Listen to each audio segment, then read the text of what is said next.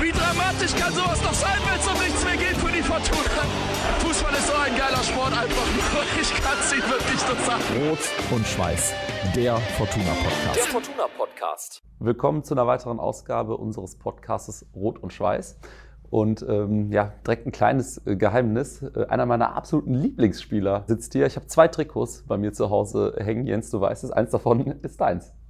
Ja, das kann ich bestätigen. Ja, freue mich, dass ich da sein äh, kann und bin mal gespannt, was du dir so überlegt hast. Guck mal hier, sind reichlich Fragen. Reichlich ja, ich habe ich hab ein bisschen Angst. Also ich bin äh, gut vorbereitet, hoffe ich. Also erstmal, ich habe dir natürlich damals auch schon direkt gratuliert, aber jetzt nochmal hier offiziell. Gratulation nochmal zu diesem grandiosen Erfolg in der vergangenen Saison äh, mit der U17. Das müssen wir auf jeden Fall erstmal zu Beginn loswerden.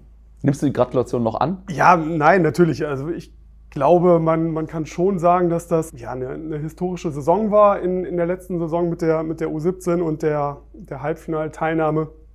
Insofern ja, gerne. Trotzdem natürlich, ja, es ist vorbei. Es geht, es geht immer weiter. Auch im Jugendfußball ist, ja, ist es irgendwie schon ein Tagesgeschäft. Ähm, und ich bin jetzt auch diese Saison in der, in der U19, haben äh, fünf Spiele absolviert. Insofern ist das zwar noch ein bisschen im Kopf, aber, aber schon vorbei. Dann lass uns noch mal ein bisschen in deinem Kopf kramen. Was, was hat denn diese Mannschaft ausgezeichnet? Boah, ich glaube, das war insgesamt eine Entwicklung, sowohl der Mannschaft als auch in der Saison. Ich glaube, es war nicht ja, so, so abzusehen. Also hast so du nicht vor der Saison schon gedacht, ey, da ist wirklich was möglich?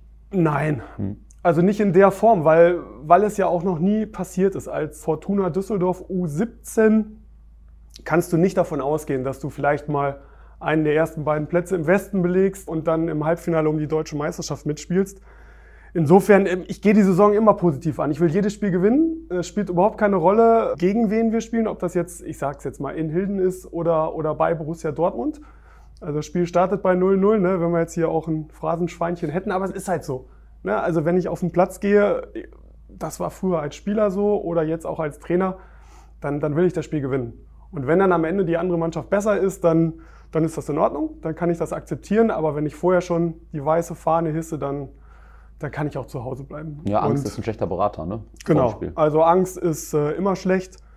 Und äh, um jetzt nochmal die Kurve zu kriegen zu deiner Frage, so sind wir in die Saison gegangen und äh, es fing eigentlich an mit dem ersten Spiel. Also das weiß ich dann in der Tat noch wie heute. Das war zu Hause gegen Arminia Bielefeld im, im Pauliane-Stadion und da stand es zur Halbzeit 5 zu 0. Und dann stehst du da in der Halbzeit und denkst dir, okay, also irgendwas ist diese Saison anders. Und das am ersten Spieltag schon. Also ich wusste relativ früh, dass wir viele Tore schießen werden. Hab zu dem Zeitpunkt auch gedacht, okay, wir werden vielleicht auch ein, zwei zu viel kassieren. Aber das war schon mal so die, der Grundgedanke und meine, meine Grundidee, die ich relativ früh hatte. Und dann hat sich das wirklich ja, so entwickelt, dass du nach sieben Spielen dastehst, hast alle sieben Spiele gewonnen und spielst dann im Dezember auch im Pauliane-Stadion gegen Schalke, äh, die zu dem Zeitpunkt auch sieben Spiele gewonnen hatten. Ein absolutes Spitzenspiel. Und dann war, ja, mit dem 0-0 sind wir dann umgeschlagen in die, in die Winterpause. Ja, und so hat sich dann in der Rückrunde wirklich fortgesetzt. Also die Mannschaft hat dann auch, ich sag mal, so ein bisschen, es ändert sich ja so ein bisschen dann die, die Sichtweise. Ne? Dann stehst du auf Platz eins oder zwei, dann bist du nicht mehr, ich sag mal so, so ganz unbekümmert, dann irgendwie redet jeder davon, dass du, ja, das Halbfinale möglich ist und alles, das, das ist ja im Prinzip dann nur noch eine Kopfsache. Und das hat die Mannschaft wirklich, wirklich hervorragend gemeistert in der Rückrunde und ja, wir haben ein Spiel verloren im, im Laufe der Rückrunde. Deswegen war das eine Entwicklung, die die Mannschaft mitgegangen ist, auch dann mit ein bisschen Ergebnisdruck, sag ich mal, hinten raus. Und deswegen war das eine, eine überragende Saison. Und du hast gerade schon gesagt, jetzt bist du äh, in der U19, hast aber ja auch einige Spieler mitgenommen aus der, äh, aus der Mannschaft. Ne? Das ist der Lauf der Dinge, die dich sozusagen jetzt begleitet haben dahin. Merken die jetzt schon einen Unterschied zwischen U17-Fußball und U19-Fußball? Ja, natürlich. Also grundsätzlich ist es erstmal so, in der U19 ist der einzige oder die einzige Mannschaft, wo zwei Jahrgänge bei uns ja, zusammenkommen. Also ich habe jetzt die jungen Jahrgänge, Jahrgang 2005 und die Altjahrgänge, Jahrgang 2004. Bei uns ist die Konstellation so, dass der Kader ungefähr so 50-50 ist aus Jung- und Altjahrgängen. Aber ich sag mal so, es gibt andere Vereine, die spielen äh, ihre Spiele komplett mit Altjahrgängen. Und dann spielst du halt gegen ein Jahr ältere Spieler. Und das macht es natürlich schon schwieriger von der Körperlichkeit, äh, von der so, ne? Entwicklung. In der U19, das, das merkt man schon, ne? Ja, absolut. Also wir haben, ich sag mal, von der U9 bis zur U17 jeden Jahrgang einzeln. Da spielst du halt komplett immer in deinem Jahrgang und dann fehlt halt die U18. Also die gab es mal vor boah, vier, fünf, sechs Jahren, weiß nicht, äh, gab es die bei Fortuna äh, auch noch. Die wurde dann abgeschafft, auch aus nachvollziehbaren Gründen. Und in der U19 prallen dann halt zwei Jahrgänge zusammen und dann müssen die Jungen sich halt ein bisschen, ein bisschen anpassen an die Körperlichkeit der, der Älteren. Ist das für dich als Trainer eigentlich auch ein Unterschied, ein U17-Spiel zu coachen oder jetzt ein U19-Spiel? Merkst du da Unterschiede? Also für, für mich als Trainer und äh, die Herangehensweise eigentlich nicht. Also vom, vom Training, vom, ja, vom, vom Wochenaufbau, wie man, wie man äh, auf das Spiel hinarbeitet am Wochenende, die Videoanalyse, Gegnervorbereitung, das ist eigentlich alles gleich. Was anders ist, was mir bisher aufgefallen ist, dass ja, sehr viel mehr ergebnisorientiert gespielt wird. Also in der U17 ist es dann schon manchmal noch so, ja, da wird dann, ich sag mal so, ein bisschen drauf losgespielt von, von beiden Mannschaften. Und in der U19 ist es dann wirklich schon, dass du teilweise sehr disziplinierte Mannschaften hast, die tief verteidigen, wirklich nur punktuell ihre Nadelstiche in der Offensive setzen. Und ja, das macht es nicht unbedingt schöner, aber so wird es ja im Seniorenfußball dann auch sein. Also man merkt das schon, dass es dann wirklich dann der Übergang ist zum, zum Seniorenfußball. Wir haben eine Frage reinbekommen, die möchte ich jetzt einmal vorspielen. Hallo Jens, Botze hier. Meine Frage an dich wäre, ob es einen bestimmten Moment gab oder irgendein Ereignis, wo du dann für dich entschieden hast, dass du Trainer wirst. Das ist die Frage vom Botze. Nein, also es war nicht der eine Moment oder das eine Ereignis. Auch das war ein Prozess. Also ich muss, muss zugeben, dass ich äh, nach dem Ende meiner, meiner aktiven Karriere, also dass ich mir nicht klar war, was ich genau machen möchte. Also ich hatte schon die, die Idee und Vorstellung, im Fußball zu bleiben. Aber das Feld ist ja groß, wie wir wissen. Ne? Also da gibt es auch, ich meine, es gibt ja auch bei uns die unterschiedlichsten Beispiele. Ne? Christian Weber ist äh, Sportdirektor, sag ich mal, auf der einen Seite. Dann hast du mich zum Beispiel jetzt als Trainer und ja, also als meine Karriere zu Ende war, war ich mir darüber nicht im Klaren. Das klingt natürlich jetzt erstmal ein bisschen naiv. Ne? Dann sagt er, hey, du hattest ja genug Zeit, dir darüber vielleicht mal ein, zwei Gedanken zu machen. Zumindest ne? mal, als du dann in der U23 gespielt hast. Ja, ne? aber auch da, auch da, wenn du, wenn du Fußballer bist, dann bist du Fußballer und du, du willst es ja auch eigentlich so lange wie möglich bleiben. Und natürlich weißt du, dass es irgendwann vorbei ist. Ne? Rein von, vom Alter her und dann kommen ja auch die Momente, wo du weißt, boah, okay, die Situation und die Gegenspieler, die werden jetzt alle immer, immer jünger. Dann sind sie vielleicht auch noch den, den Tacken schneller dann. Und der Moment, also man weiß schon, wann es vorbei ist, aber das heißt noch lange nicht, dass man weiß, wie es dann weitergeht. Natürlich gibt es vielleicht sehr strukturierte ehemalige Spieler, die dann wissen, okay, es ist vorbei und dann will ich das machen. Das war bei mir nicht so der Fall. Dementsprechend ging es dann nach der U23 auch ja, im NLZ weiter mit einer recht ja, undefinierten Rolle eigentlich. Ne? Das, das war dann, glaube ich, damals pff, Individualtrainer für Talententwicklung. Irgendwie sowas. Ich glaube, diese Das hört, sich, Bezeichnung. ja, das hört sich so an nach dem Motto, den können wir schon im Verein gebrauchen, wir müssen den erstmal irgendwo unterbringen. Ja, ja, so war es auch. Ja, also ich glaube, so war es auch. Ne? Ich glaube auch, die Bezeichnung spricht für sich. Da wurde irgendwas ja, kreiert, äh, von, der, von der Idee gar nicht schlecht. Also die individuellen Top-Talente durch eine Person zu betreuen. Das waren dann halt unterschiedliche Jahrgänge. Ich weiß, also Schinter war da mit in dem Pool am Anfang dabei. Und in dieser, in dieser Funktion ist mir eigentlich dann klar geworden, dass der Trainerbereich das Richtige ist, aber die Funktion nicht. Ich habe dann relativ zügig gesagt, okay, ähm, alles schön und gut, Einzeltraining jetzt hier und dann fährst du zur Gesamtschule und machst da auf dem Kunstrasenplatz in Rating mit, mit drei Spielern ein Training. Ich weiß auch, weiß nicht, Andi Lokoki war, war damals auch dabei zum Beispiel. Und da habe ich dann irgendwann äh, gesagt, nee, Trainer ja, aber ich will eine Mannschaft haben. Und so hat sich das dann entwickelt. Zum Glück gab es dann äh, direkt die, die U17 oder es wurde möglich gemacht, dass ich die U17 trainieren konnte und das war dann auch die richtige Entscheidung und da, also bis heute weiß ich, dass es die richtige Entscheidung war und, und auch bleiben wird. Du hast dich ja natürlich dann auch entwickelt als Trainer, das ist ja ganz normal, da macht man ja auch seine Erfahrungen. War es denn für dich dann jetzt der logische Schritt nach, ich glaube, vier Jahren waren es äh, U17, dann jetzt äh, die U19 zu übernehmen? War das für dich logisch? Ja, logisch Also eine U19 erstmal, ne? Sagen wir es ja, mal ja, also logisch ist immer. so. Rein glaube, für dich, rein für dich persönlich. Für mich persönlich ja.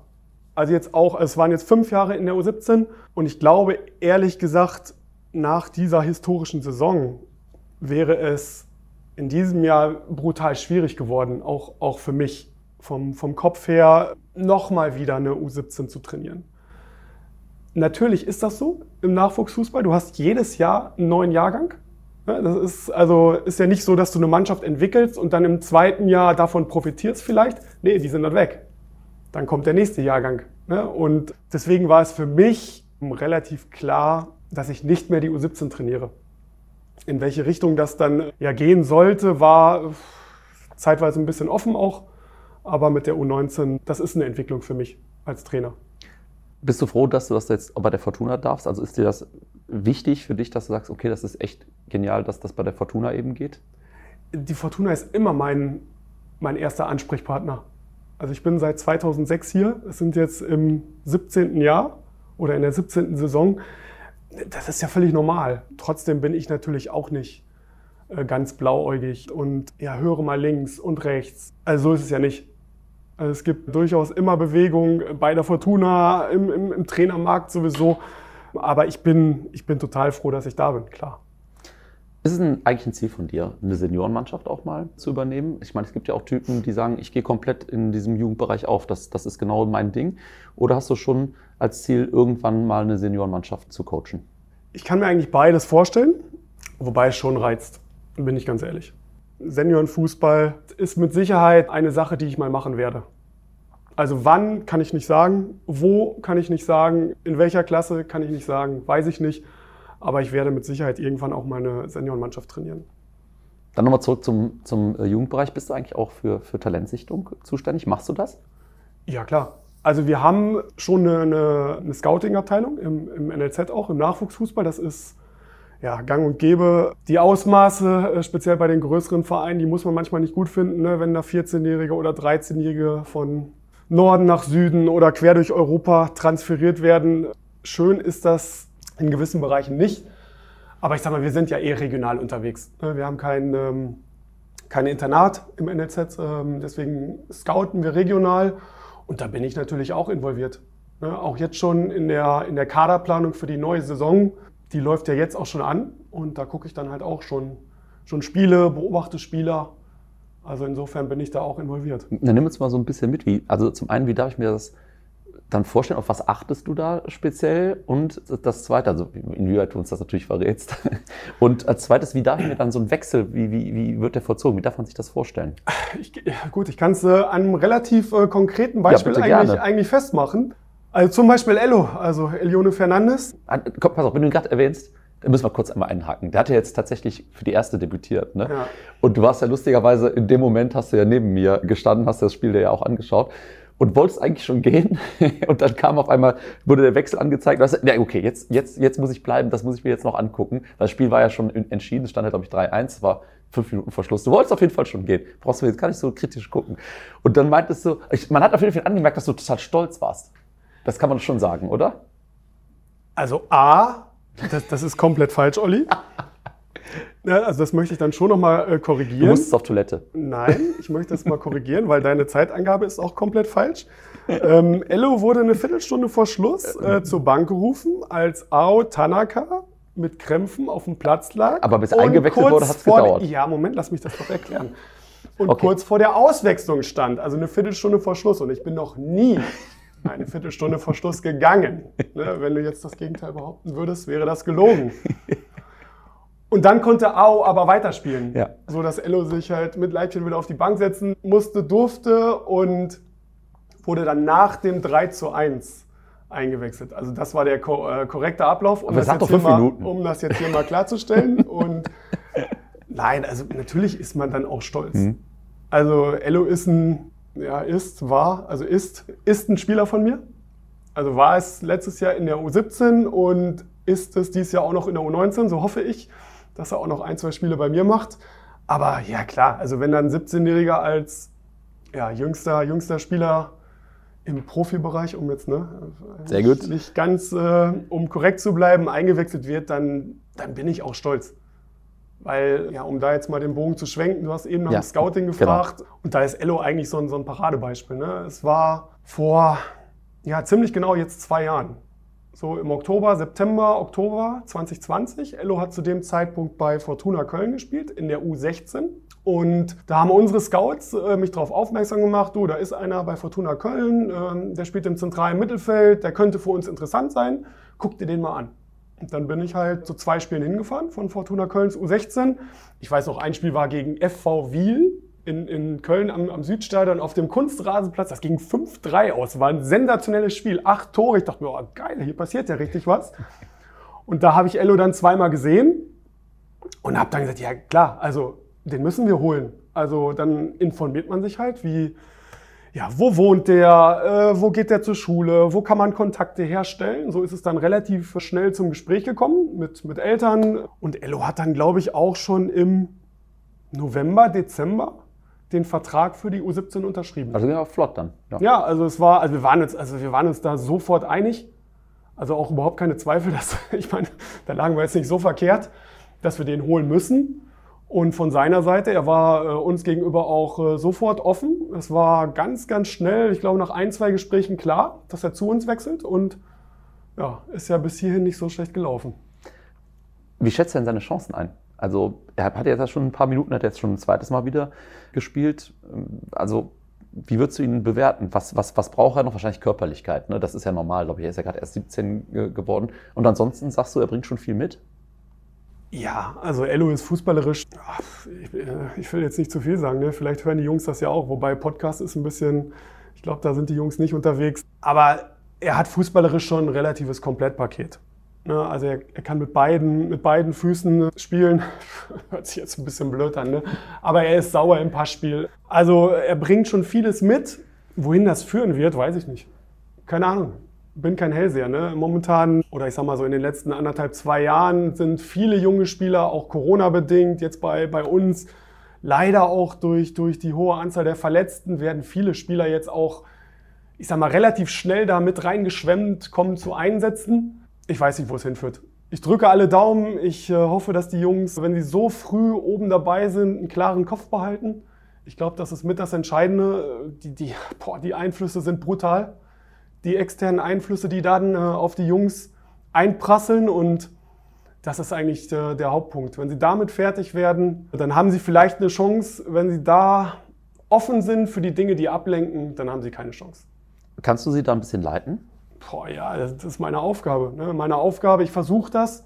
Ich hatte, wir hatten ja letztes Jahr das Beispiel mit, mit David Savic, der auch damals als 16, 17, Der war, glaub ich, 17-Jähriger Gerade ganz knapp 17. Ja, ne? der war in Hamburg mit im Kader, äh, auch damals als U17-Spieler äh, sogar. Ja, das, das ging dann auch sehr schnell, sehr hoch, auch, auch zu Recht. Und David hat sich dann in der Rückrunde im Januar verletzt beim Spiel der, der U19 und ja, hat in der Rückrunde kein Spiel mehr gemacht. Ne?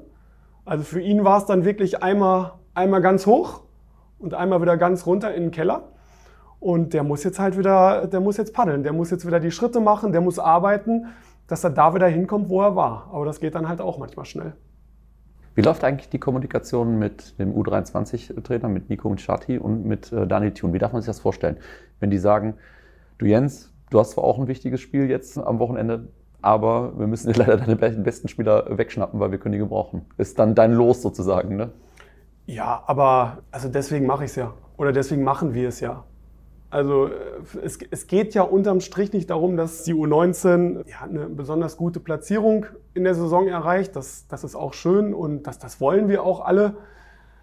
Aber wenn wir also aktuell drei U19-Spieler mit im Training haben, plus äh, wir haben ja noch den Karim Afo aus der U17, der letztes Jahr auch mein Spieler war. Also wenn die jetzt in, in den Ferien komplett bei den Profis mittrainieren dürfen und das auch können, sag ich mal, also wenn sie es nicht könnten und brutal abfallen würden, dann, dann lässt du sie ja nicht mittrainieren. Dann ist das ja genau das, was wir wollen.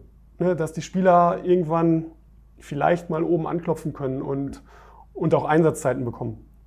Also für mich dann in dem Moment scheiße, um es mal auf gut Deutsch zu sagen, wenn dann am Wochenende heißt, ja schade, äh, wir nehmen jetzt deine drei besten Jungs mit, du müsstest bitte schauen, wie du klarkommst, aber auch das ist alles in Ordnung. Also ich werde immer elf Spieler auf dem Platz bekommen am Anfang des Spiels, die in der Lage sind, das Spiel zu gewinnen. Und wer das dann ist, spielt dann auch in dem Moment keine Rolle. Du bist dem Verein ja sehr verbunden, das kann man ja schon sagen. Du hast eben selber gesagt, 17. Saison jetzt sozusagen schon in irgendeiner Fortuna-Funktion. Aber damit bist du ja nicht der Einzige. Du hast ja eben schon mal ein paar genannt. Also Axel Bellinghausen läuft hier in der Vermarktung rum. Chris Weber ist auf der anderen Seite, wenn man, wenn man so will, Lumpi Lamberts, Co-Trainer mit der U23. Ahmed Jebe, nicht zu vergessen, ne, ist auch Coach im, im Jugendbereich. Wie äh, schätzt du das ein? Wie wichtig ist das für einen Verein wie Fortuna Düsseldorf, dass eben solche Ex-Spieler, Ex-Profis so eingebunden werden? Also ich finde es extrem wichtig, dass ehemalige Spieler eingebunden werden. Weil es schafft halt auch eine, eine Identität, eine, eine, Vermittlung von, von Werten, speziell im, im Nachwuchsbereich, ne, mit, ich sage jetzt mal mit mir als U19-Trainer, Ahmed Schäbe als U16-Trainer, Oliver Fink steigt ja. jetzt bei uns im NLZ ein. Sascha Rösler ähm, haben wir auch noch vergessen. Also Sascha Rösler, ja. gut, der ist bei den Profis ja. als, als Teammanager. Vorausgesetzt natürlich, dass diese ehemaligen Spieler auch eine gewisse Qualifikation und äh, als, als Typ dafür geeignet sind. Also ich bin weit davon entfernt zu sagen, also ich muss jedem, jedem ehemaligen Spieler, der hier äh, zwei Jahre gespielt hat, einen, einen Job im Verein anbieten. Also so einfach ist es dann halt auch nicht. Also die Personen müssen dafür auch geeignet sein und ich glaube, alle genannten sind schon richtige Typen und die dem Verein auch richtig gut tun. Wenn es diese, wenn es diese Typen gibt, immer versuchen, sie an den Verein zu binden, in der bestmöglichen Funktion. Ne? Bei, bei Christian Weber zum Beispiel, also für ihn war, glaube ich, relativ schnell klar, dass er eben kein Trainer wird, dass er eher im Managementbereich tätig ist und ja. Auch also, bei Olli Fink, glaube ich, eher, ne? Könnte ich mir auch eher, oder vorstellen, oder kannst du ihn als Trainer vorstellen? Nee? Ja? Also ganz ehrlich, bei, bei Olli, ich habe keine Ahnung, wohin es führt, mhm. aber ich kann mir alles vorstellen. okay. Also ich kann mir wirklich alles vorstellen bei Olli. Ich könnte mir bei Olli Vorstandsvorsitzender vorstellen, um jetzt mal ganz nach oben zu greifen, ja. Oberste Regal zu greifen. Ich kann mir bei Olli aber auch äh, Trainer der U12 vorstellen. Also das Spektrum für, für Olli ist groß. Entscheidend wird sein, wo, wo er sich sieht, wo er sich wiederfindet und wo er sich wohlfühlt. Also das wird, das wird spannend. Ich lasse mich überraschen und, und freue mich, dass er auf jeden Fall dabei ist. Gut, kommen wir ein bisschen zu deiner, äh, zu deiner aktiven Zeit. Du bist ja zur Fortuna gekommen und dann ging es eigentlich nur noch bergauf muss man so sagen. Ne? Von der dritten Liga über die zweite Liga bis hin zur ersten Liga. Du hast jetzt gerade schon das Wort Typen gesagt und davon hattet ihr damals wirklich einige im, im Team rumlaufen. War das auch der Schlüssel dafür, dass äh, so eine Ansammlung von, von Spielern war, die einfach nicht verlieren konnten, wollten und äh, sich dann zusammengerauft haben und äh, eben einen Weg gefunden haben, den anderen auch sein zu lassen. Ne? Das ist ja auch nicht, nicht unwichtig sozusagen und dann eben auf die Art und Weise so eine, so eine extreme Mannschaft geworden seid. Ja, ich, ich glaube, das, das trifft es ganz gut. Also speziell boah, dieser, dieser Ehrgeiz, dieses Nicht-Verlieren können, dieses, boah, wir wollen uns dagegen wehren, auch, auch gegen Widerstände, sich nicht unterkriegen lassen, immer wieder aufstehen. Ich glaube, das sind schon so Hauptattribute, die auch heutzutage noch also äh, einfach gute Spiele auszeichnet. Und da hatten wir, da hatten wir viele von. Ne? Da, natürlich dann auch individuell. Ich weiß noch, weiß ich, Maxi Beister, der auch natürlich ein Typ war, aber der war jung und der hat, der ist halt einfach marschiert. Ne? Also ich habe ja auch von ihm profitiert in der, in der Fülle von Elfmetern, die er herausgeholt hat. Ne? Und es waren noch zu wenig, ähm, die wir bekommen haben. Ja, das, das hat sich schon, boah, schon entwickelt und das war schon, also über die Jahre auch hinweg. Also wir hatten ja schon immer Veränderungen, auch viele Wechsel, neue Spieler, aber wir haben es im, im Kern immer wieder hingekriegt, dass wir eine richtig gute Mannschaft auch, äh, auch neben dem Platz hatten wo du die Elfer ansprichst, das muss ich natürlich äh, dich darauf ansprechen. Man hört heute noch Leute sagen, weil du hast die Elfer ja immer geschossen damals. Mach's ich, weiß, ich, weiß, ich weiß jetzt schon, was kommt. Mach's doch wieder lange, Nike, schieß einfach in die Mitte. Aber so ist es ja gar nicht gewesen. Ne? Also du hast schon, schon viele in die Mitte geschossen, aber ja bei weitem nicht jeden. Also ich meine, sonst wäre es ja auch wirklich einfach gewesen für den Keeper irgendwann. Also verrat mal dein Geheimnis, weil du hast ja wirklich nicht viele daneben gemacht. Naja, also ich habe in jeder Saison einen verschossen außer in der Erstligasaison. Da waren es allerdings auch nur, nur zwei. zwei ne? Mhm. Zwei von zwei, also deswegen habe ich nicht jeden reingemacht. Das erstmal. Aber, erst aber zumindest mal im Nachschuss dann, glaube ich, oder nicht? Oder boah, hast du auch wirklich da, welche verschossen? Ja, ein, ein hässlicher war auch ja, dabei. Ich, ich kann mich sogar noch erinnern. Äh, gehalten und dann irgendwie im, im Nachschuss noch, äh, ja, wie auch immer, reingegangen. Eigentlich gibt es kein Geheimnis. Außer, dass ich für mich dann irgendwann einen Ablauf gefunden habe, der mich eigentlich recht ruhig in der Ausführung hat werden lassen. Wie, wie ging der, der Ablauf? Ich hatte ja ein bisschen Weg, ein bisschen Strecke in der Regel. Von, von hinten bis zum, bis zum Elfmeterpunkt und ich bin dann nach vorne gegangen und zum Beispiel in der Saison als oder in den Saisons, wo Sascha Rösler auch gespielt hat oder wenn er auf dem Platz stand, hat Sascha Rösler immer den Ball geholt. Zum Beispiel. Ich meine, der lag ja dann mal, keine Ahnung, im Aus oder im Tor oder, oder sonst wo. Der hat sich dann äh, den Ball geschnappt, hat den geholt und hat ihn mir dann irgendwann gegeben. Wenn sich alles aufgelöst hat, weil in der Regel gibt es ja nach Elfmeterentscheidungen immer irgendwelche Diskussionen. Heutzutage noch mit Video Assistant Referee. Das dauert ja auch mal. Und wenn du dann, ich sag mal, gefühlte zwei bis fünf Minuten den Ball in der Hand hast oder der Ball schon auf dem Elfmeterpunkt liegt und du wartest, das hätte ich für mich als unangenehm empfunden. Wird das Tor immer kleiner, ne? Ja, dann, mhm. dann hast du einfach Zeit, dir Gedanken zu machen. Und das ist nicht gut. Ja, also ich hatte immer von hinten nach vorne, ich hatte den Ball dann vielleicht mal in der Hand, habe sich alles beruhigen lassen, aber wenn dann alle soweit waren, inklusive des Schiedsrichters, habe ich den Ball hingelegt und habe ihn zum Glück häufig, häufig reingeschossen. Und ob jetzt äh, links, rechts oder in der Mitte, gemischt. Es war dann teilweise auch ein Bauchgefühl. A, sage ich immer, welcher Torwart bleibt denn stehen? In der Mitte. Also wenn ich gar keine Idee hatte, habe ich tatsächlich in die Mitte geschossen. Und ja, eigentlich alle, alle bis auf einen Torhüter sind dann auch in eine Ecke gesprungen. Ich meine, siehe jetzt am Champions League, ich glaube, Mo Salah hat auch in die Mitte geschossen. Also ganz, ganz wenige Torhüter bleiben in der Mitte stehen. Und wenn dann doch mal einer dabei ist, wie der Ramazan Özcan von, von Ingolstadt damals, bei dem wusste ich es. bei dem ja. wusste ich, dass er in der Mitte stehen bleibt. Nicht, weil er es schon öfter gemacht hat, sondern weißt, du beschäftigst dich ja auch mit, mit deinen Gegenspielern oder, oder ich in dem Fall mit den Torhütern. Ne? Und den schätzt du oder den habe ich damals so als Typ so eingeschätzt, dass er sich auch meine Elfmeter angeguckt hat. Ich meine, das gehört ja heutzutage auch dazu. Die, die Torhüter bereiten sich auch vor, logischerweise. Und bei dem hatte ich einfach das Gefühl, ich habe dem vorm Elfmeter auch nochmal angeguckt und ich wusste, du bleibst stehen. Und dann hast du, hast du, die Ecke geschossen. Und ich habe einfach rechts reingeschossen. und er stand in der Mitte. Und dann haben wir, ich glaube, es gab dann wirklich noch so einen kurzen Moment, wo ich dann nochmal geguckt habe und wir haben uns beide angeguckt und wussten beide, was passiert ist. Und eigentlich war, also ich glaube, er hat dann auch so ein bisschen geschmunzelt. Das war dann halt so ein Moment, wo ich wusste, okay, heute schieße ich nicht in die Mitte. Mhm. Ne? Und es ist ja auch Quatsch. Also wenn man jetzt mal zusammenzählt und guckt, also es waren auch viele links und rechts dabei. Also da bin ich, ich glaube, nicht, da bin also ich mir das, nicht, das kannst du jetzt einfach so behaupten, da bin ich mir nicht so sicher. Ja, ist ja, ist ja überprüfbar. ne? ja. Also es gibt kein, es gibt nicht das Geheimnis beim Elfmeterschießen. Ich habe mich damals immer gewundert und auch echt, also eigentlich auch gefreut, muss ich sagen, weil deine Nebenleute, die wurden immer so gehypt. Bamba Anderson fällt mir da ein, später Asan Lukimia, die sind dann entweder weggekauft worden oder sind weggegangen und ich habe mich immer gefreut, habe gedacht, ey, die holen den Falschen. Ich habe immer gedacht, ja, ne, hat sich auch irgendwie dann bewahrheitet, weil so richtig durchgestartet sind die dann in den anderen Vereinen auch nicht. Würdest du sagen, du bist da so ein bisschen unterm Radar geblieben oder, oder gab es sogar auch mal ernsthafte Anfragen? Nee, also ich glaube, also beides nicht. Also ich hatte keine ernsthaften Anfragen. Ich glaube, das lag aber dann auch daran, dass ich schon relativ alt war. Ja, stimmt, ja. Also ich bin ja, boah, 2006 bin ich gekommen. War ich da schon so alt? Mhm. Alter, da war ich schon 29. 29. Ne? Mhm. Also ich bin ja in der Tat, also sowieso erst relativ spät überhaupt Profi geworden und dann mit 29 erst zu Fortuna. Und also ich glaube, jeder andere Verein tut sich ja dann auch schwer, ich sag mal, einen über 30-jährigen Innenverteidiger noch zu holen. Also deswegen glaube ich, war die Entscheidung der anderen Vereine, die, die Nebenleute von mir zu holen, nicht so verkehrt. Also die Jungs waren ja auch gut. Also ob es jetzt ein Bamba Anderson, der dann nach Frankfurt gegangen ist, oder, oder Asani Lokimia nach, nach Bremen. Ähm, Eigentlich ja nach Köln. Stimmt, das war ja andere, andere Geschichte. ja. Also ich glaube, das war die Innenverteidiger, Kollegen von mir und ich, das war immer eine, eine gute Mischung. Ne, wir haben uns immer, immer ergänzt. Das, also es waren jetzt nicht nur die beiden. Es, es gab ja noch, noch viel, viel mehr und ich habe immer unauffällig gespielt.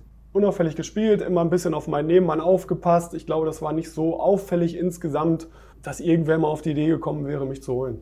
Aber alles gut du hast es gerade schon selber angesprochen, sehr, relativ spät Profi geworden, mit, mit 23 dann. Ja. Warst du da unterm Radar oder hast du selber erst so spät auf die Karte, sag ich mal, Profifußball gesetzt?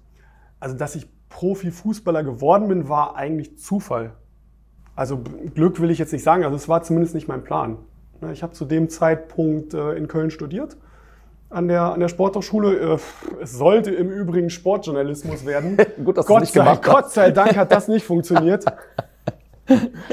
ähm, und habe zu dem Zeitpunkt in, in Lippstadt gespielt, meiner, meiner Heimatstadt in der Oberliga. Mhm. Also so, ne, hast ein bisschen Taschengeld bekommen, um dir dein Studium zu finanzieren. Und in der Saison, bevor ich Profi geworden bin, habe ich in der Tat, boah, ich glaube, zwölf Saisontore gemacht. Da war ich noch Mittelfeldspieler, wirklich. Ja, Welche man sich- Position? Äh, Zentral, ja? ja, ja, zentraler Mittelfeldspieler. Und ja, dann wurde ich angesprochen von, von Rot-Weiß Oberhausen damals. Das war zwei Klassen höher, glaube ich. Ne? Mhm. Oberliga, ich glaube, da gab es noch keine dritte Liga, also zwei Klassen höher. Ja, von einem Zweitligisten. Und da habe ich so, okay, ja gut, da, pff, wenn ihr wollt, dann, dann machen wir das halt. Ne? Und dann bin ich Profi geworden und habe nebenbei noch in Köln studiert, bin da auch wohnen geblieben, immer nach Oberhausen äh, gefahren. Und so, das waren eigentlich so die Anfänge. Eher, ja, eher zufällig. Also es war jetzt kein Plan von mir, äh, zu dem Zeitpunkt noch äh, Fußballprofi zu werden. Aber bin froh, dass es dann doch so geworden ist. Große Stärke von dir war für mich, du hast immer Kommandos gegeben auf dem Feld und Stellungsspielen. War immer sehr gut. So. Jetzt fällt mir sofort ein Spiel ein, äh, wo du das halt eingebracht hast, obwohl du eigentlich gar nicht auf dem Feld warst, nämlich dieses 5 zu 5 in Braunschweig. Du warst, ich weiß gar nicht, warst du gesperrt oder verletzt? Ich Weißt war das noch? verletzt. Verletzt, so. Und hast die ganze Zeit an der Seitenlinie bist du auf und ab getigert und hast die Viererkette organisiert von außen. also, das ist ja unvorstellbar heute, oder? Ja, ja, in der Tat. Also wenn ich da daran zurück, zurückdenke, also ich war, ich war verletzt. Weiß nicht, ich war dann erst zum letzten Spiel gegen Werder 2 wieder, äh, wieder fit. Aber ja, ich war ja auch auf der anderen Seite. Ne? Also nicht auf der Seite der Trainerbänke, ich war auf der anderen Seite. Dann hat mich da ein Ordner weggeholt, dann bin ich wieder zurück, dann bin ich auf, auf der, ne, um in die andere Richtung, hinter das Tor gegangen und so. Es ist in der Tat echt unvorstellbar. Auch heutzutage, auch wenn ich jetzt aus, aus Trainersicht da mal drauf zurückblicke, ne? auch, auch Norbert Meyer, ne? Dass er das zugelassen ja, hat, dass der nicht ne? gesagt hat, ey, Lange, spinnst du, setz dich jetzt auf die Bank und bleib da sitzen. Ne? Aber auch das war, glaube ich, so damals so, ne? Also, ja, lass laufen, ne? Die Jungs, die Jungs machen das schon so. Und das Spiel war wirklich, wirklich verrückt. Also ich habe es, glaube ich, wirklich bis zum 4-4 versucht, da irgendwie ja, so weit wie möglich teilzunehmen mit Kommandos von der Seite. Und nach dem 4-4 habe ich mich dann aber auch auf die Bank gesetzt, weil habe ich gedacht, okay, das Spiel heute ist einfach zu viel. Was hier, was hier passiert ist, also das passiert nicht so häufig. Setz dich jetzt einfach hin und guck, was, was noch kommt. Also ist gar nicht der Schiedsrichter irgendwann auf dich zu, hat gesagt, hören Sie mal, Herr Langeneck, was machen Sie hier eigentlich? Nee, also irgendwann haben mich die Ordner dann tatsächlich eingefangen. Ne? Also dann wäre es dann halt, ich glaube, dann hätten sie mich wirklich rausgeschmissen. Und dann habe ich gesagt, okay, jetzt bin ich einmal links rumgegangen, jetzt bin ich einmal rechts rumgegangen, jetzt war ich auf der anderen Seite, die haben mich immer wieder gefunden und wieder eingefangen, jetzt, jetzt bleibe ich halt mal sitzen. Ich habe damals auf der Rückfahrt, das war ja so, das war ja also hochdramatisch, dieses Spiel, ne? Von vorne bis hinten mit den noch gehaltenen Elfmetern. Ihr geht 5-4 in Führung, kurzer Schluss, kassiert dann doch noch wieder den Ausgleich und so weiter und so fort. Nichtsdestoweniger habe ich auf der Heimfahrt gedacht, ey, irgendwie die steigen dies Jahr auf. Irgendwie, keine Ahnung warum, aber die werden jetzt aufsteigen. Hattet ihr so ein Gefühl auch oder ging das eher bei euch ein bisschen in die andere Richtung nach diesem Also komischen in- Spiel? In dem Moment natürlich nicht. Also wenn du, wenn du, ich weiß nicht, ich glaube dreimal haben wir geführt. Ne? Also am Ende auf jeden Fall, also wir lagen auch mal zurück, glaube ich. Ja, ja 2-1? genau. Ihr lag 2-1 hinten. 1-0, dann 1-2 Genau. und dann äh, Und dann habt ihr mal 3-2, geführt. dann 3-3, 4-3, 4-4, 5-4. Genau. Ja. Also vom, vom Ablauf der Tore waren wir in dem Moment natürlich enttäuscht. Und es war aber dann mit den anderen Ergebnissen klar, dass wir es in der eigenen Hand hatten. Meine ich. Ja, ihr musstet, ne, ihr War brauchtet das noch, das drittletzte? War das war Aalen noch drittletztes. danach? Ihr hattet noch ein Heimspiel gegen Jena. Ja. was ihr 1-0 gewonnen habt. Und Dann- zeitgleich hat Bremen 2 in Paderborn gewonnen. ja, irgendwie, ja. So war das. Stimmt. Ja. Also ich weiß nur, dass Norbert Meyer damals nach dem Spiel im Kreis schon gesagt hat, also er hat natürlich versucht, das Positive hervorzukehren und gesagt, wer weiß, wofür dieser Punkt noch gut ist. Ne, Kopf hoch, so das, das Übliche. Äh, Aber in dem Moment warst du enttäuscht. Also du hast jetzt nicht gedacht, boah, dieser Punkt reicht dann, um am Ende aufzusteigen. Also du warst brutal enttäuscht, dass du nicht gewonnen hattest. Und boah, in dem Moment war eher die Stimmung so, puh, wird schwer. Aber Aber hat geklappt. der Punkt war's. Wir müssen noch eine Geschichte äh, aufklären. Ähm, stimmt es, dass du dich nach einem Training mal so geärgert hast über eine Niederlage im Trainingsspiel, dass du einen Ball weggeschossen hast und dich dabei verletzt hast? Ich weiß es. Also man, man fragt ja Journalisten nicht nach den Informanten. Ne? Das ist richtig. da du allerdings sehr gut informiert bist und ich habe da so ein, zwei Leute in Verdacht, Ich sag dir nicht, wer es sowas, war. ich weiß, ich weiß es so oder so, wer es ist. Kann ich das auch eigentlich nicht abstreiten? ja, boah, ganz, ganz bitter. Ich weiß noch, wir haben oben trainiert, also oben auf der Fläche vor dem Freibad. Da, Mhm. wo jetzt heutzutage die Footballer trainieren. Mhm. Also der Platz, der zwei, drei Meter höher ist als die, die Trainingsplätze. Da haben wir trainiert, da haben wir eine Übung gemacht, wo ich mich dann in der Tat wahrscheinlich über mich selbst brutal geärgert habe. Dann habe ich einen Ball weggeschossen, so wirklich so wie in so Weise, so geladen in der, in der Wut, habe den weggedroschen und habe mich da tatsächlich irgendwie am Knie verletzt. Das gab auch ein bisschen Motze. also das war boah, Norbert Meyer was not amused. Ich glaube, da habe ich auch ein bisschen Geldstrafe gezahlt. Die Momente gab es auch. Aber ich dachte eigentlich, dass die ganz, ganz, ganz, ganz tief verschollen Naja, wären. die Geschichte. Es gibt tatsächlich, also es gibt tatsächlich Spieler, und ich zähle jetzt mal Lumpi dazu, die wissen noch alles. Wenn du den fragst, äh, hier 2008 am siebten Spieltag habt ihr doch auswärts da und da gespielt. Sagt Ja, ja, da habe ich in der 34. Minute dies und das. Da frage ich mich, what the fuck, was, was ist das denn? Woher weiß der das? Woher weiß der? Also ich war wahrscheinlich auch auf dem Platz, aber ich habe keine Ahnung. Ich habe keine Ahnung. Ich habe die, ich habe so Momente, ne? Klar, ein paar Spiele vergisst du nicht. Und wenn ich ein bisschen länger drüber nachdenke und so, so ein paar Brocken hingeschmissen bekomme, dann erinnere ich mich auch. Aber ich, ich habe das nicht. So das Gedächtnis in der Vergangenheit, dass ich dir bei jedem Spiel dies und das er erzählen kann. Ich habe so die Highlight-Spiele, wo ich weiß, okay, ja klar, das ist geil, da, ne, die, die Höhepunkte. Aber für 15 Jahre Profifußball ist das echt wenig. Ne?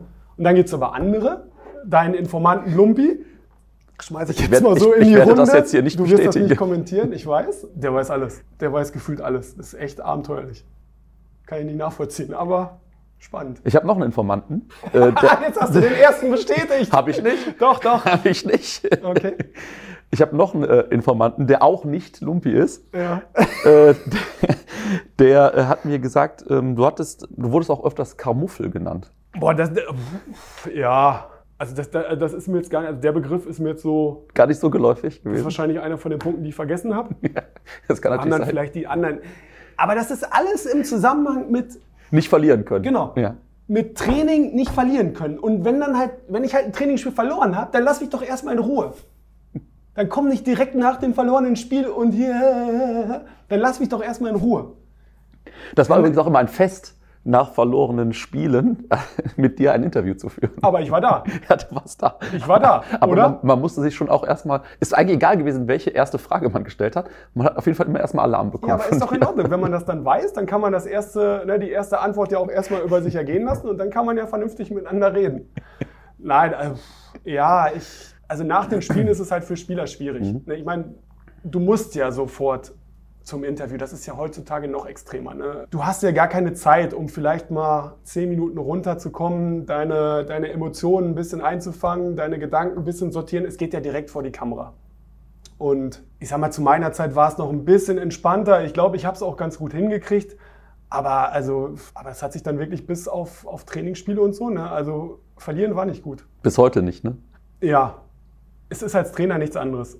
Also ich beschränke das jetzt aber wirklich mal auf den, auf den sportlichen Bereich. Mhm. Also wenn es jetzt privat ist mit Tochter oder so, also so extrem bin ich dann nicht. Dass ich jetzt bei, keine Ahnung, bei, bei Monopoly nicht, nicht verlieren kann. Ähm, also das nicht. Das ist eine, eine ganz andere Geschichte. Aber Sport, Fußball, Wettkampf, boah, ungerne. Ganz, ganz ungerne, auch als Trainer noch. Ich muss noch mal ganz kurz auf Stichwort Verletzung eingehen. Es gab natürlich diese, ja, dieses Spiel gegen den HSV, äh, damals dann in der ersten Liga, wo du dich im Heimspiel verletzt hast. Und ihr standet damals noch wirklich gut als, als Mannschaft. Und danach ging es dann relativ schnell danach bergab. Ihr habt noch in der Rückrunde noch die ersten, ich glaube, das Spiel zu Hause gegen Fürth gewonnen und danach kam nicht mehr viel. Hast du dich da so ein bisschen hilflos gefühlt, weil du eben gar nicht mehr eingreifen konntest? Ja, ich sag mal so, das war eine, eine insgesamt eine schwierige Situation. Es war der 13. Spieltag, weiß nicht, da Mhm. habe ich, äh, also die Szene weiß ich zum Beispiel noch sehr genau gegen Heuming Song äh, mit, einer, mit einer Grätsche, habe riesig Applaus gekriegt, wusste aber sofort, okay, das, das war nicht gut, ne? wer grätscht, verliert. Die Grätsche Weil- war teuer. Mhm. Weil der ist halt schnell, ne? da musste ich runter. Da war ich verletzt am, am Innenband im, im Knie. Das hat sich ja, bis zur Winterpause gezogen. Dann war es gefühlt nach 14 Tagen, war, also ich sag mal, der Verlauf nach 14 Tagen war super.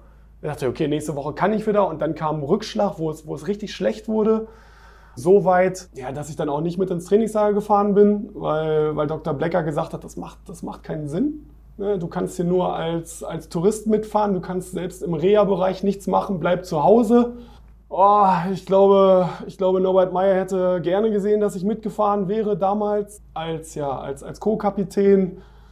Und so hat sich die Situation, ich sag mal so, ähm, für mich war Norbert Meyer äh, der beste Trainer, den ich hatte, um das mal vorwegzuschicken. Aber die Rückrunde war unser Verhältnis, boah, mau. Also es hätte besser sein Hat können. dir das übel genommen, dass du nicht mitgefahren bist, glaubst du?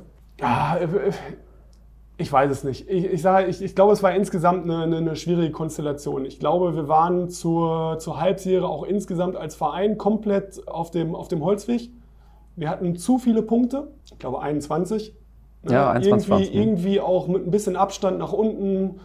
So ein, so ein trügerisches Sicherheitsgefühl. Der Verein hat zum ersten Mal äh, Spieler mit Ablösesumme verpflichtet in der Winterpause ich glaube sogar drei, ne? Also Martin Latka, Genki Omae, ich, ich meine drei wären es gewesen. Alles mit dem Hintergedanken, dass wir in der Saison danach ja wieder in der ersten Bundesliga spielen. Und ich glaube, da waren wir vom, vom, vom, vom Kopf, vom, vom Mindset auf dem Holzweg und sind dann in der Rückrunde ja, aus dieser Spirale nicht mehr rausgekommen. Die dann natürlich, also brutalst möglich mit ne, einmal auf dem Abstiegsplatz und das am 34. Spieltag ja, gegipfelt ist. Ich habe die letzten drei Spiele dann noch gemacht. Ja, weil der Trainer nicht mehr anders konnte. Ne, da waren, ich glaube, Stelios Malesas, äh, Martin Latka, waren dann alle verletzt. Da musste ich halt wieder spielen, aber ja, ich glaube, hilflos trifft es ganz gut. Also das war, das war kein schönes Halbjahr. Bist du schon mal auf Leute getroffen, die gesagt haben, Mensch, äh, Jens, wenn du damals dich nicht verletzt hättest, wären wir nicht abgestiegen? Ja, also gut, ich meine, ich bin ja nicht taub. Ne? Also das, das habe ich schon das ein oder andere Mal gehört. Ich glaube, es ist aber falsch. Und auch zu einfach. Außerdem hypothetisch, ich weiß es nicht. Weil ich meine, ihr seid ja gerade, du, du hast ja, bist ja gestartet damals mit Malessas ne, in, die, in die Saison und ihr habt ja, glaube ich, die ersten sechs Spiele kein Tor kassiert. Bis dann zum Spiel in. Mainz. Mainz. Ah nee, genau, ihr habt nicht verloren, so war's. Und in Mainz habt ihr das erste Mal verloren, 1-0.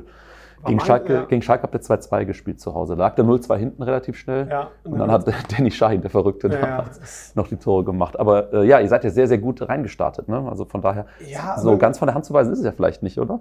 Auch wenn du das, ich meine, du kannst, ja, du wirst es jetzt sowieso nicht so Nein, sagen. aber ich meine, du hast ja als Aufsteiger immer, ich sag mal, so eine gewisse Euphorie noch aus der Aufstiegssaison. Wir hatten gute Strukturen, auch, auch defensiv. Ich weiß noch, Manny Gloger, damals Torwarttrainer, der hat dann irgendwann mal gesagt, ey, der ist jetzt, der ist jetzt 36, spielt jetzt das erste Mal Bundesliga und der lacht sich tot. Haben die ersten fünf Spiele oder weiß ich, vier Spiele kein Gegentor äh, kassiert. Habe ich mir auch gedacht. Mir auch, ey, wieso mache ich das schon nicht länger? Ne? Erste Liga ist doch geil, ist doch gar nicht so schwer. Ne? Wie, noch kein Gegentor kassiert und so. Ich glaube, da war ein bisschen Euphorie insgesamt auch dabei, dass es so gut gelaufen ist am Anfang, dann auch mit der Punktezahl zur Hinrunde. Aber das jetzt auf mich zu reduzieren, wäre, wäre wirklich zu einfach. Du pokerst gern. Was macht für dich den Reiz aus, außer mir Geld aus der Tasche zu ziehen? Also es ist jetzt nicht so, dass ich, dass ich noch sehr häufig poker. Mhm. Also es hat sich wirklich ein bisschen, ähm, bisschen relativiert. Also es, es geht eigentlich auch eher um, um den Spaß. Also schon ist ja dann schon auch gesellig, ich sag mal, in, in kleineren Runden, um kleine Beträge, die niemandem wehtun, zu spielen. Ja, und, und Pokern, Pokerface ist auch ein Teil des Fußballs, ne? Also ich sage das meinen Jungs auch immer, wenn es dir schlecht geht auf dem Platz, äh, zeig es dem Gegner nicht. Ne? Weil äh, wenn der sieht, dass es dir schlecht geht, dann, dann äh, fährt er über dich drüber. Ne? Auch, auch wenn du jetzt eine Scheißaktion gehabt hast, einen Fehler gemacht hast oder so, zeig es dem Gegner nicht. Du kannst es eh nicht ändern. Ist immer einfacher gesagt als getan. In, in dem Moment ne, ist halt dann auch ja, ein Stück weit, wie viel Selbstvertrauen habe ich, wie sehr kann ich das, aber ja, Poker doch. Scheiß drauf. Hast einen Fehler gemacht, ja und? Soll er nochmal kommen? Wenn du ihm zeigst, okay, ne, dann geht es dann halt so in die ängstliche Richtung. Deswegen ist das am Pokertisch vielleicht ähnlich. Hast ein scheiß Blatt und muss der Gegner ja nicht wissen. Ja, oft genug schon ins Messer gelaufen. Du bist jetzt ähm, bei, seit 2006 bei, bei der Fortuna und lebst, glaube ich, seitdem auch in Düsseldorf. Ne? Fühlst du dich als Düsseldorfer? Ja, schon. Also ich bin jetzt kein gebürtiger Düsseldorfer, ne, wie, wie andere hier am, am Tisch. Aber ich glaube, das ist schon ein Zeitraum, ja, wo man dann schon zum Düsseldorfer wird. Ganz klar. Was magst du an der Stadt? Also ich sag mal so, wir wohnen in, in Vollmerswert. Also ich mag, dass die Stadt nicht riesig ist, also keine, keine Großstadt ist. Ich finde es schon noch überschaubar. Ne, überschaubar, sogar bei uns im, im Ortsteil mit der Rheinnähe und den, den ganzen Gemüsebauern sogar ein bisschen, bisschen dörflich, sogar ruhig. Und trotzdem bin ich ja, in, in kürzester Zeit im, im Zentrum. Ja, die Rheinnähe hat natürlich seinen, seinen Charme. Ne? Egal, ob du jetzt mal ja, laufen jetzt nicht mehr so viel oder mit dem Fahrrad unterwegs bist, das ist schon, schon richtig schön. Ist es so ein Lieblingsort auch von dir am Rhein?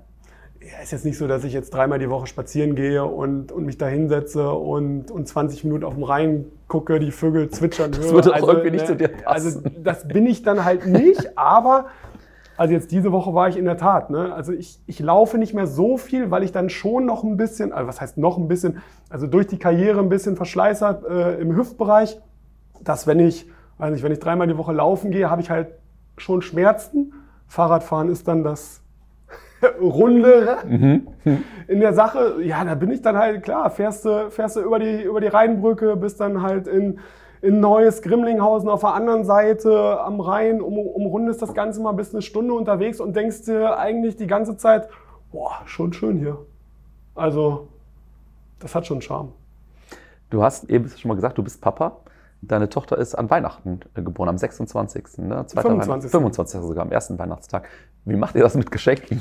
Grausam. Ja, das glaube ich. Es ist grausam. Es ist alles auf einmal. Es ist, es ist Geburtstag, es ist Weihnachten, es ist viel zu viel.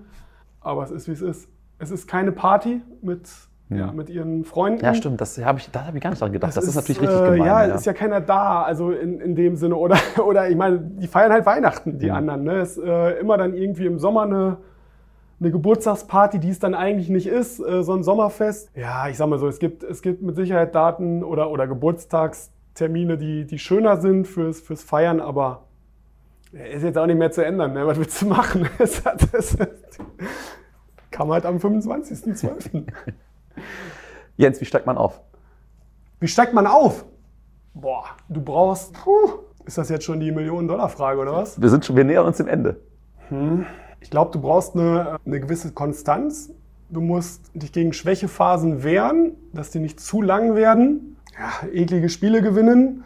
Ja, und, und ich glaube, die Situationen auch immer so annehmen, wie sie sind. Ja, also beklag dich nicht, mach einfach, gib Gas. Und wenn das mit 13 Lizenzspielern, 5 aus der U23 und 3 aus der U19 ist, ja, dann ist das so. Können wir nicht ändern. Ne? Aber ja, das ist, das ist in der Tat die Frage der Fragen. Ne? Schwierig. Also du musst auf jeden Fall einen langen Atem haben. Ne?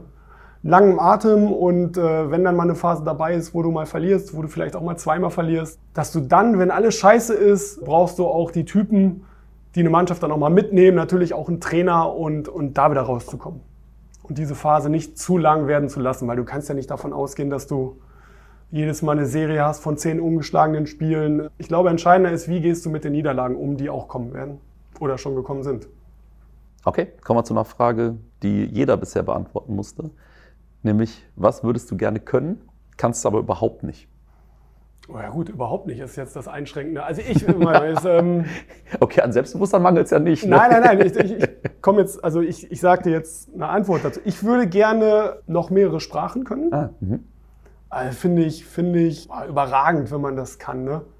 Also wenn man einfach, einfach mehrsprachig ist und also ein bisschen. Also Englisch komme ich sehr gut jetzt, klar. Jetzt relativiert ne? sich das, Also jetzt ja. relativiert es sich. Französisch ist äh, aus der Schule. Ich glaube, wenn ich, ich sag mal, ein halbes Jahr in Frankreich wäre, ginge das auch wieder, dann hast du schon mal, schon mal drei. Aber so Spanisch noch dazu wäre schon sexy. Aber den Drive habe ich dann tatsächlich nicht, es zu lernen.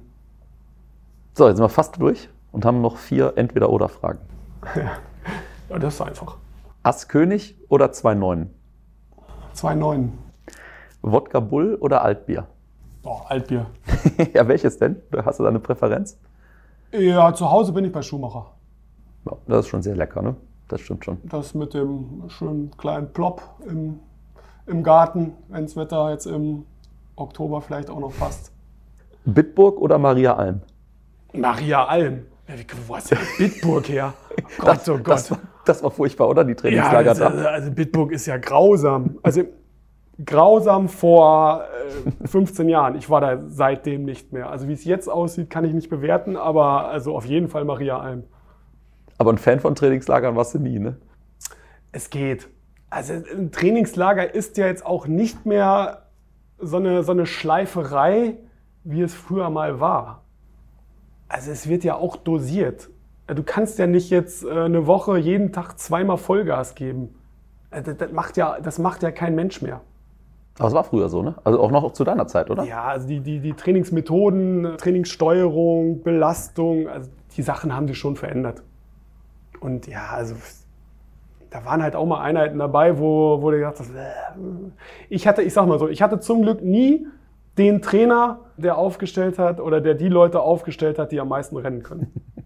Deswegen durfte ich und konnte ich die meiste Zeit immer, immer spielen. Und Bitburg war schon immer nah am Lagerkoller so ein bisschen dran, ne? Da das war halt nichts drumherum. Also, ne? da, da ist halt nichts. Hm. Da ist halt nichts. Da ist gefühlt sind da oh, eine Million Quadratmeter Rasen, wo du, wo du trainieren kannst. Und ansonsten ist das ja eine Kaserne oder was war das, ne? Eine ehemalige. Ja, genau. Also da ist nichts bei. Ich glaube, da gibt's, da gibt's irgendwie so, einen- so einen Laden, so eine, so eine Disco irgendwo da, ne? Aber das Also- war ja als, das war ja für uns als Das sind, Spieler. das sind jetzt Geschichten, die ich nicht erzählen kann. Könntest du mal, könntest du mal ehemalige Trainer fragen, falls du die mal im, im Podcast hast. Da würdest du äh, nochmal zurückkommen auf mich als Informanten, bitte. Okay, und letzte und vielleicht gemeinste, Sascha Rösler oder Ranisaf Johanovic? Boah, ja, in der Tat gemein. Ich sag mit Begründung äh, Sascha Rösler. Ja, Begründung muss ich jetzt noch nennen, ne? Weil Jovanovic im Spiel gegen Hertha nicht quer gespielt hat. Und das stimmt. Das wäre es 3-1 3-1 So. gewesen, ne? Das, das ist doch jetzt eine ganz smarte Begründung. Ne? Ganz hervorragend. Nein, also fußballerisch äh, mit Sicherheit beide sehr gut. Jens, danke dir für die Zeit. Es war sehr, sehr amüsant. Gerne, gerne. Vielen Dank.